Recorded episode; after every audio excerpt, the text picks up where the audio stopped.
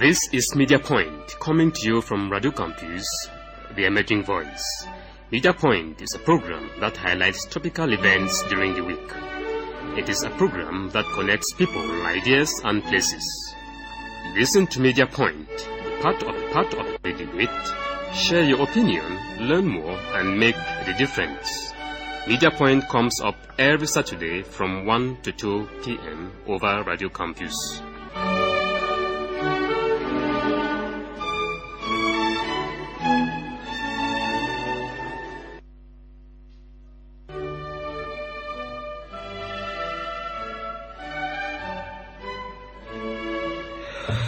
You're tuned to Media Point on FM 90.0, and uh, like we announced to you a while ago, we're having a special guest with us, the brain behind vote sizing.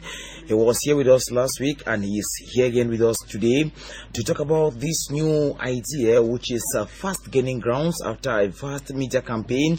Here, uh, Wangfong Julius is here with us again to the studio, uh, in the studio of uh, Campus Radio, to talk about vote sizing and its relative aspects to the democratic process in Cameroon and probably across Africa. Good afternoon, Julius, and welcome. Good afternoon, Lewo. Thank you. And of course, uh, we would have to take uh, for those who were not privileged to have uh, got you last week on uh, this issue of uh, vote sizing. What is it all about? Um, vote sizing simply means we have to size vote. And uh, why do we have to size vote? If I have to ask that question. Now, I would like us to take a closer look on what is going on in our society today. Now, I would like to ask you some questions, or to our listeners some questions. That why is it that most head of states around the world, most governors, most mayors, and most parliamentarians are all wealthy people, if not super wealthy guys? Is it fair that a few, that's the rich, control both economic and political power? That's another question. Now, what do you think will happen to our world in 20, 30, or 50 years to come if the gap or the disparity between the rich and the poor keeps on widening? People, see, people should not ignore the, the, the power or the influence of money over decision making or the influence of money over the poorer people. It is very, very disastrous. Take, for example, our current uh, uh, democratic practice says that in order for democracy to prevail, in order for, for us to qualify democracy to be democracy, by election, we should say that one person is equivalent to one vote. They do this ignorantly, forgetting that those guys who are in there, the wealthy guys, already have an influence over the poor. It can be compared to a situation where you set up a fighting stage, right? And uh, let me put it this way: now you set up a fighting stage, you, you put one person against fighting against a group of 100 people, maybe 100 plus.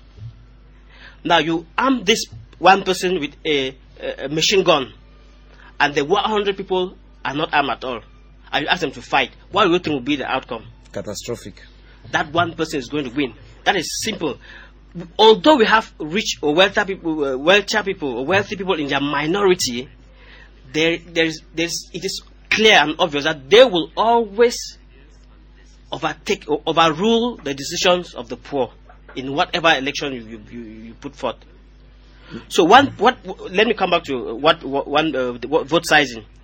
Vote sizing simply says that in any democratic process, democracy we all know simply means the well-being of the people, the majority of course, not the minority, because Aristotle says a government that's made up of a fewer minority, the wealthy people, is, is an, an oligarchy, not a democracy. And a democracy only exists when those who are not well off, that's the poorer people, are in sovereign control of the government. But that's not the case in our world today. But can it be possible?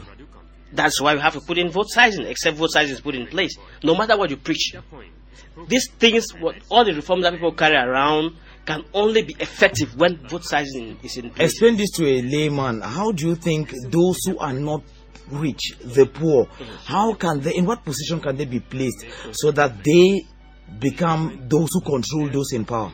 We have to size vote. Now, vote sizing says the more you earn, or the more wealth you have, the less the power of your vote.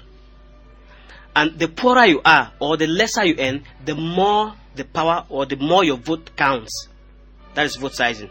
And it, it is very easy. People keep on asking, how can this be possible? They didn't ask uh, that question. How was it possible to bring forth mobile phones? How was it possible to make internet that you sit there and communicate with somebody in America? They didn't ask those ask those questions. But when you talk of vote sizing, because they are greedy, because they're afraid, they say no, it is impossible. How can you implement that? We can easily implement that just as vote uh, mobile phones were put in place. Can you explain what is behind vote uh, mobile phone? It is miraculous. That also make vote sizing miraculous, and it, it can happen. So t- tell the common man down there, how does he use his vote to control those who are more wealthy?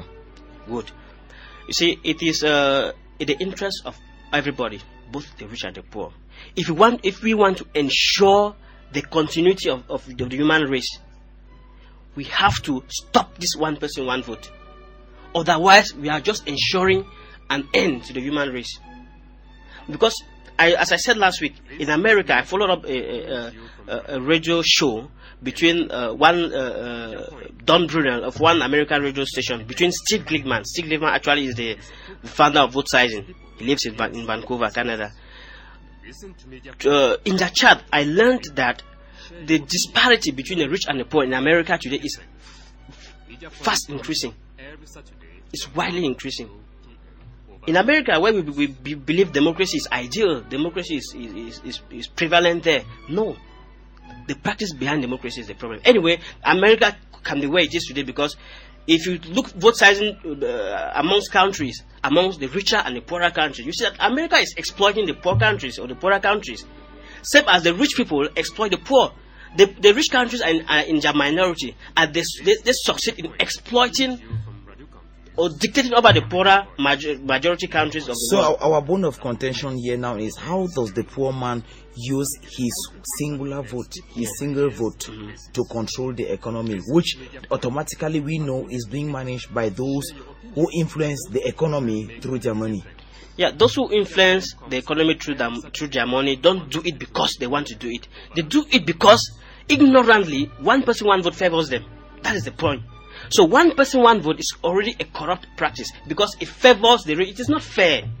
It's not a fair practice. Can you uh, further break down the issue of one person, one vote? Good. Before breaking it down, I would uh, uh, come down to vote sizing. We use computers. We have computers everywhere. People, we have computer technicians, computer engineers, database engineers. You just it suffices that you put a computer at the polling station, and uh, you design a ballot, a ballot where uh, uh, people people's income tax record are represented by, by barcodes and these barcodes are read by special offline scanners attached to computers at polling stations. Now, when you check in that you're vote, voting for party A and you file in your, your, your, your ballot paper, it passes through that scanner. The scanner will now read that this barcode shows that this guy is a rich or a poor guy, depending on where you where you, you, you, you fit yourself. If you are a rich guy, then it will size your vote using special formulas. Since you vote for A, How does the computer dictate whether you are wealthy or a rich guy? reading reading the barcode found on your ballot paper. But that will not depend until you have an account which is electronically uh, uh, coded. We have it. We, we can you do you know that we use uh, um, credit cards in America?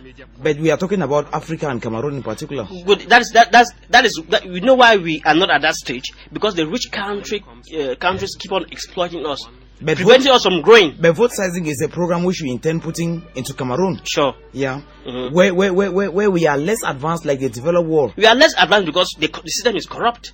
And, and, and, and now, don't you think it is better for us to target corruption first before thinking of implementing You vote cannot sizing? you cannot target corruption when you don't target the base or the root cause of corruption. And- one person, one vote. That's where you should start tag, uh, targeting.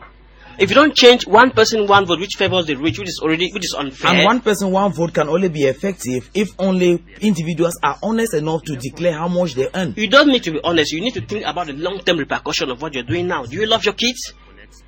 Do you think you want your, your children to have a better future, a better world? Don't you think vote sizing should have a change of mentality as well from the Sure, sure. You see, vote, vote sizing becomes very effective when people know that, when people believe that that their vote can actually have an impact, that that their vote will really count. That is when vote sizing is very effective. Ju- Just to digress a bit before we come back to vote sizing, Yes. you're talking about when people really think that their votes have an impact on changing certain things on the long run. Mm-hmm. When you look at the interest of those, we have legislative and parliament uh, and municipal elections coming up now. When you look at the rate at which those who are purporting to go in now to register, the turnout, the registration was very lukewarm. Yeah, yeah, it it comes back to the problem. People know that their vote will never count because before any election, the results are already there. The, res- the results are already made out by those having the monies. Okay, let us be more practical. Let us take vote sizing to the man in Akwaya. Yes, to the man in Furukankan. Let us take it to the grassroots level. yes. It's you. It is a grassroots level. I want from Julius, you had to take vote sizing to the grassroots, to the peripheries of the country. Yeah. Now, how do you launch the campaign program for vote sizing? How do I implement vote sizing? Yeah. Now, vote sizing is an is a political ideology. In order to implement it, you need a political a political tool, and that tool must be a political party. And the because Which of implies Awonfong Julius must have a political party before our implementing Julius, sizing. our Julius is coming up with a political party which he calls the Fair Choice Party. It's not yet legalized. I'm still building it up. If you go to my website, you'll find it. The Fair Choice Party, once put in place, will call the attention of, of the people that see we are trying to change one person one vote to to, to vote sizing. Okay. Awonfong Julius has taken the, you call the party, Yeah, uh, a to be party. a 2B party, yeah? Mhm. You take it down to the man in Furawa. Yeah. What is your message? I will tell him that see, you have anyway, see, you don't need to people in the grassroots know their problem. You understand? They know what the, their problem is. You don't don't tell don't because people tend to believe that uh, poor people are poor because they cannot identify their problems. They know. My question to them is uh, is that who knows best that his stomach needs food? Is the guy who's already eaten or the hungry guy?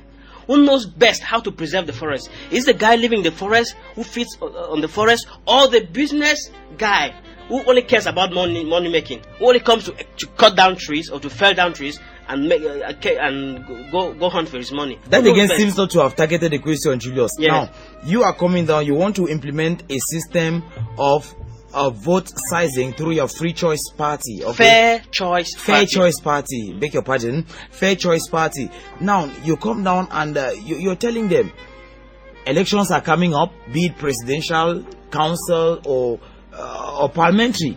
Now, what system of voting do you think you will Mm-hmm. No, no, I get your point. No, for now, see, anything that you do must be constitutional. Vote sizing is not yet constitutional. So we will normally go through our one, one person, one vote. We have to conscientize people the, the, the, the more as we can. We'll have to target. If you conscientize them when it is not legally binding, do Mm-hmm. you think it will be implemented? no, it is my, it is my, it is a principle of my own political party, of our political party. Which has to be constitutionally binding before it's constitutional to, implemented. the, con- constitutional to the party. Not it is not it has it has got no influence over government. Now, by the time we get the majority into parliament, then we have to vote out and change that law. Then it becomes constitutional constitutional in government. And what if you bring up the vote sizing method, which might be anti-constitutional to the norms that will be governing the general elections? What is what uh, what do you say when you use the word anti-constitutional? The constitution of the party is different from the constitution of the government. I have my political a political ideology is not yet a constitution. It becomes a constitution when majority of people vote it in. That's when it becomes a constitution. If I'm if I'm right, I don't know if I'm Okay, right. Julius, uh, some people think that vote sizing is undemocratic. What is democracy? Democracy simply means the well-being of the people, the well-being of the majority of the people. That is democracy. Now ask yourself: uh, Is the majority of the people well off? Are we saying that we have more richer people in the world today than poorer people? Are we saying that there's even an increase in the number of, uh, of rich people in the world or, a- or a decrease? Are we saying that the gap between the rich and the poor is reducing or increasing? Then demo- there's no democracy. The current world practices are all undemocratic. Some people equally think that vote sizing is out to punish wealthy people. No, it is not punishment. You see, vote sizing doesn't look at the immediate effect, it looks at the long term effect. The long term repercussion, I keep on saying that. Rich people are not punished. We are not saying that we're going to take the money from the rich. We are simply, simply telling you that you cannot be controlling economy and at the same time controlling government. It will not work. It is not. It is not working.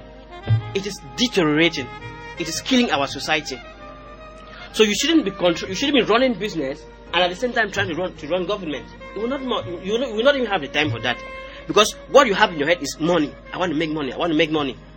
Do you think you have time to sit down and reflect over those who don't go to school? Or about parents who are unable to pay their medical fees for, the, for their children? About parents who are, who are unable to pay the educational fee for, for their children? About parents who are, who are unable to stay in good houses to ameliorate the squalors in which they live? Rich people don't have that time. Some hold the opinion that the rich and the middle class of persons